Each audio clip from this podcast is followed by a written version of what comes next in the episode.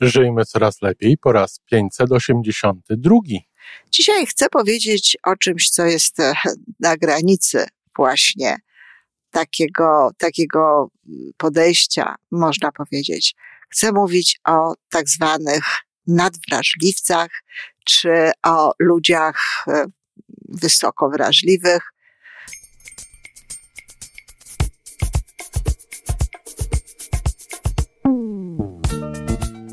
Witamy w kolejnym odcinku podcastu Żyjmy Coraz Lepiej, tworzonego przez Iwonę Majewską Opiełkę i Tomka Kniata.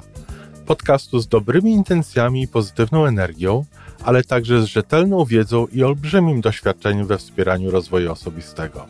Chodzi nam o to, aby ludziom żyło się coraz lepiej, aby byli coraz bardziej spełnieni, radośni i szczęśliwi. A że sposobów na spełnione życie jest tyle, ile nas, więc każdy musi znaleźć ten swój. A teraz już zapraszam do wysłuchania kolejnego odcinka. Dzień dobry.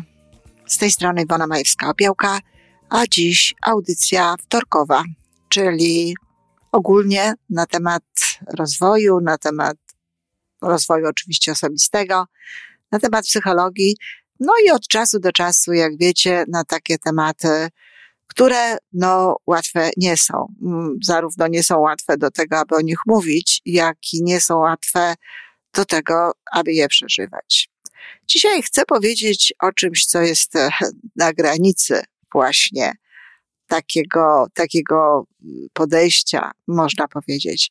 Chcę mówić o tak zwanych nadwrażliwcach, czy o ludziach e, wysoko wrażliwych, e, czy jeszcze jak inaczej to określamy.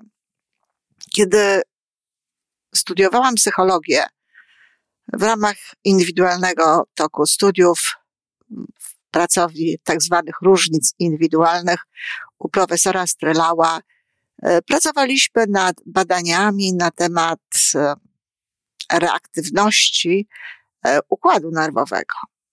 No, znana koncepcja wówczas w, w Polsce Myślę, że gdyby to były inne czasy, to pewno i za granicą by się tym interesowano. Profesora Jana Stralała o wysokiej i niskiej reaktywności układu nerwowego e, była niezwykle ciekawa. Ja w, te, w tamtym czasie byłam osobą, którą interesowało bardzo mocno, e, interesowały bardzo mocno takie konkretne rzeczy, rzeczy biologiczne studiowałam neuropsychologię e, i w związku z tym, no, ta koncepcja bardzo, bardzo mi się podobała i nawet moja praca magisterska dotyczyła tej koncepcji. Chodziłam na dodatkowe zajęcia, bo jak mówię, studiowałam indywidualnie, miałam program indywidualny, chodziłam na dodatkowe zajęcia do pracowni EEG, gdzie badano, jak to się ma do mm, tejże reaktywności. I generalnie rzecz biorąc, wniosek w ogóle, ja nie wiem, szczerze powiem, czy ta koncepcja ciągle jeszcze jest e, tak popularna, jak była. E, teraz w psychologii zdaje się zdominowały zupełnie inne ruchy, a szkoda, bo warto jest równoważyć zarówno te aspekty takie stricte związane no, z, z psychę, z duszą, z e, rozwojem jakby duchowym, z tym, co nieuchwytne, no właśnie również z taką, z tym, co takie mocno biologiczne. Ta koncepcja mówiła, że są osoby, które reagują zdecydowanie wcześniej na wszelkiego rodzaju bodźce. Dotyczyło to głównie bodźców e, takich fizycznych, czyli to są osoby, które wcześniej zauważają światło, które wcześniej czują ból, które wcześniej w ogóle czują dotyk. E, no i osoby, które są nisko reaktywne, które e, czują to później, ale za to jakby dłużej. No były oczywiście różne koncepcje związane ze stresem. W tym temacie, zresztą bardzo słuszne, pracowaliśmy nawet e, w Dęblinie, w szkole Orląt z pilotami, żeby badać, patrzeć, czy oni są wysoko czy nisko reaktywni i faktycznie częściej byli nisko reaktywni. Wiadomo, że jest to praca, gdzie potrzebna jest e, duża wydolność, gdzie dłużej mm, trzeba znosić stres, gdzie dłużej trzeba e, funkcjonować w no, niełatwych realiach. Czyli wysoko reaktywnie i nisko reaktywnie, jak mówię, dotyczyło to raczej układu nerwowego, no ale kto wie, mm, skończyłam studia, nie zostałam na uniwersytecie, mm, i właściwie nie wiem, co się dalej z tym działo. Nie czytałam żadnych prac na ten, prac na ten temat, ale kto wie, czy nie da się tego prze, przełożyć również na mm, życie takie y, stricte psychiczne. No na pewno jest tak, że są osoby, które wcześniej zauważają pewne rzeczy, wcześniej widzą, wcześniej e, jakby dostrzegają, nie ulega wątpliwości. Pytanie tylko, czy to jest związane z układem nerwowym, czy z życiem, z tym, w jaki sposób żyły, w jaki sposób funkcjonowały. E, osoby wysoko wrażliwe, nadwrażliwcy i wrażliwcy, E, to nie to samo, co osoby empatyczne, żeby od razu e, tę sprawę e, tutaj załatwić. To jest troszeczkę co innego. Ja pamiętam, jak jeszcze w, kiedy byłam w Polsce i to jakoś tak dwa lata przed moim wyjazdem z Polski, albo nawet trzy, dzwoniła do mnie jakaś pani dziennikarka, która chciała ze mną na ten temat porozmawiać i zadała mi pytanie w taki sposób, że przyznaję, że mnie to poruszyło, dlatego że zadała to pytanie tak, jakby ci ludzie wysoko wrażliwi byli, no cóż, lepsi, jakby to były osoby, które no, więcej czują, tak? Są wrażliwsze, więcej czują. I w związku z tym, no, te osoby, które nie objawiają właśnie tego, że tak mocno czują, które nie przeżywają tego tak mocno, że wszyscy to widzą, które nie są takie drażliwe, bo proszę pamiętać, że przy tej rzekomej wrażliwości bardzo często mamy do czynienia po prostu z drażliwością. E, I te osoby właśnie no, są jakby te, te nie takie wrażliwe, są jakby gruboskórne. E, ponieważ ja sama jestem osobą, która mm, nie przesadnie nie okazuje tego, co czuje, E, też nie, nie czuję się szybko zraniona, nie czuję szybko jakby e, jakichś takich dyskomfortowych różnego rodzaju sytuacji. No, e, dyskutowałam z tą panią, dyskutowałam to w taki sposób, bo to nie, nie, nie, nie, był, nie była to mm, taka normalna jakby rozmowa z dziennikarką, odpowiedzi na pytania, tylko dyskutowałyśmy, bo pani zdecydowanie broniła jakby tej pozycji e, wrażliwców, a ja zdecydowanie uważałam, że to wcale nie jest e, takie, e, takie, takie dobre i na pewno nie jest lepsze, w ogóle nie w tych kategoriach do tego trzeba podchodzić, ale na pewno nie jest lepsze niż bycie człowiekiem, no właśnie jakim. Jeżeli są wysoko wrażliwi, jeżeli są nadwrażliwi, to jacy są ci drudzy? Czy oni są nisko wrażliwi? Czy ja jestem nisko wrażliwa? Nie, ja nie jestem nisko wrażliwa. Ja jestem wrażliwa. Natomiast to jest zupełnie co innego, co ja z tym robię. E, czy ja to przeżywam, czy mnie to dotyka, czy ja z tego powodu cierpię i tak dalej. Pierwsza sprawa to, to w ogóle, gdzie jest ta granica, tak, między y, wrażliwością a nadwrażliwością. Kiedy mówimy o tym, że ludzie są nadwrażliwi, e, no, przede wszystkim wtedy, kiedy to widzimy. Jeżeli ktoś płacze bardzo często, bo robi, zrobiono mu e, przykrość, bo przeżywa pewnego rodzaju rzeczy, albo ktoś e, no, zamyka się w sobie dla odmiany, nie chce mówić, nie chce współpracować, no to, to mnie mamy właśnie tę wysoką wrażliwość. Natomiast prawda jest taka, że warto byłoby się zastanowić, czy to jest, czy, wa, czy w ogóle trzeba o tym mówić. Czy trzeba o tym mówić, dlatego że y, to jest tak naprawdę skutek. To jest tak naprawdę jeden z objawów być może, tak jak mówię, być może, nie znam badań, więc nie wiem nic na ten temat. E, jeśli tak, no to e, troszeczkę do tego trzeba podejść inaczej i pewnie na końcu powiem jak. Ale jeśli to się łączy z taką właśnie mm, mm, reaktywnością układu nerwowego, no to oczywiście jest to również przyczyna. Jest to również pewnego rodzaju źródło. Ale jeśli to się nie łączy, no to jest to tylko i wyłącznie kwestia przeżyć, kwestia wychowania, kwestia nawyków, kwestia tego, na co się godzimy, no i kwestia też naszego charakteru. Osoba, która wykształci w sobie poczucie własnej wartości, e, która nie jest taka szybka do zranienia, nie jest tak łatwo ją zranić, nie jest tak łatwo ją dotknąć. Osoba, która proaktywnie potrafi tłumaczyć sobie pewne rzeczy, e, również tak szybko nie będzie reagować. Również znajdzie więcej zrozumienia i e, pewnego rodzaju do mm, zaakceptowania zachowań różnych osób i na pewno nie, nie będzie objawiać tego no, takimi zachowaniami, które uznamy właśnie, że e, są to efekty no właśnie świadczące o tej mm, wysokiej wrażliwości.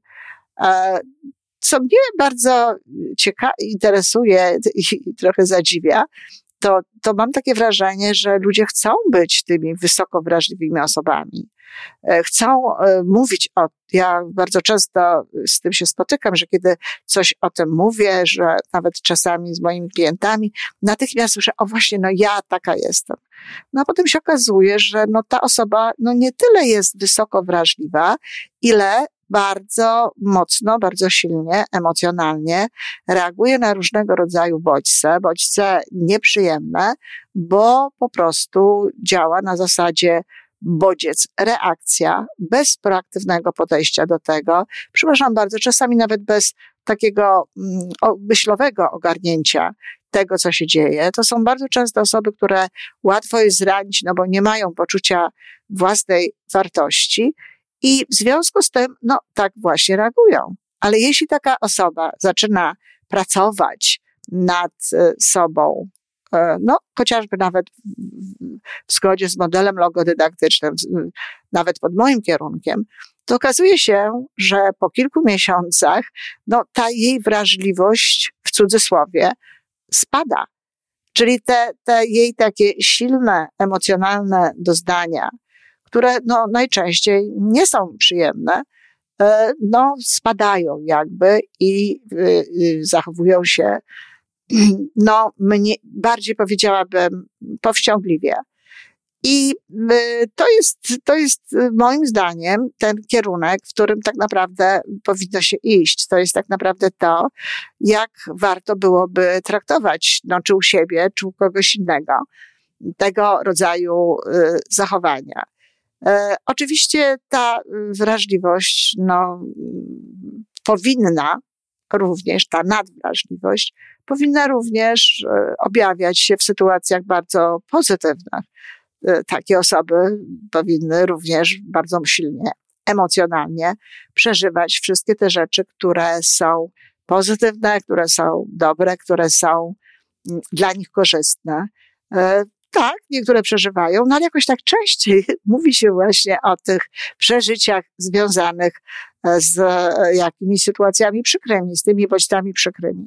Powiedziałam, że jeżeli jest to tak, że jest to związane z układem nerwowym, że jest to związane z to siłą tego układu nerwowego, no bo to tak właściwie o to chodzi, to wtedy też można sobie pomóc, też można zachowywać się w odpowiedni sposób i jakby, no, okiełstać, nie bójmy się tego słowa, to tę nadwrażliwość, jak o tym mówimy.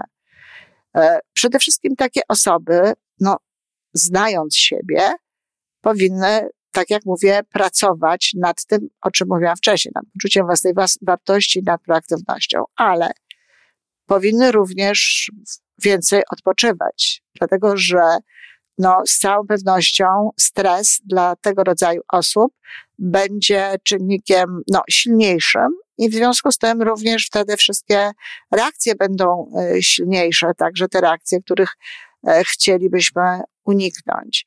Zatem na pewno trzeba częściej odpoczywać. Trzeba też no, wybierać jakby miejsca, w których się chcemy znaleźć, miejsca, do których chcemy chodzić. Dlatego, że to jest, e, no też jakby od, od nas zależy. W pewnych miejscach wiadomo, środowiska są, rzeczy są bardziej stresujące, e, możemy doznawać więcej takich e, właśnie sytuacji, które w konsekwencji no, będą uruchamiać u nas tę naszą nadwrażliwość. Ale przede wszystkim właśnie trzeba no, odpoczywać, trzeba e, wzmacniać swój układ nerwowy. Natomiast oprócz tego, jak najbardziej pracować właśnie nad poczuciem własnej wartości, nad proaktywnością i nad swoim charakterem, dlatego że on pozwala nam po prostu spokojniej odnosić się do wielu rzeczy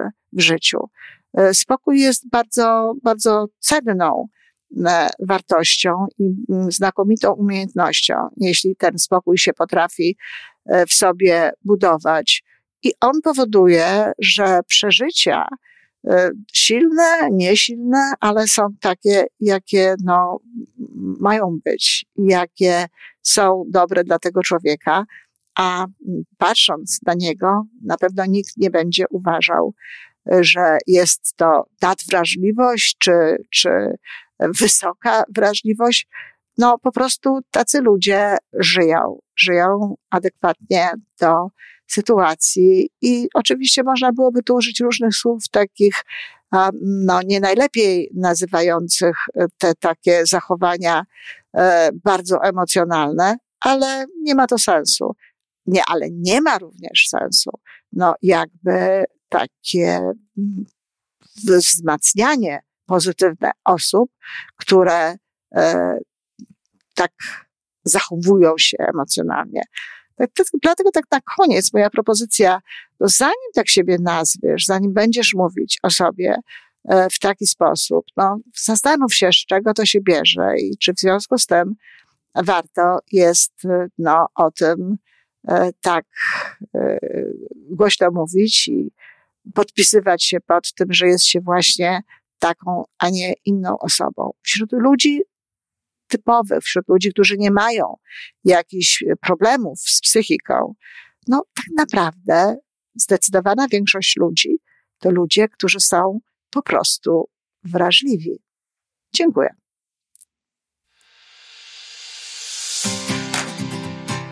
I to wszystko na dzisiaj. Podcast Żyjmy Coraz Lepiej jest stworzony w Toronto przez Iwonę Majewską-Opiełkę i Tomka Kniata. Sześć razy w tygodniu przygotowujemy dla Was nowy, ciekawy odcinek.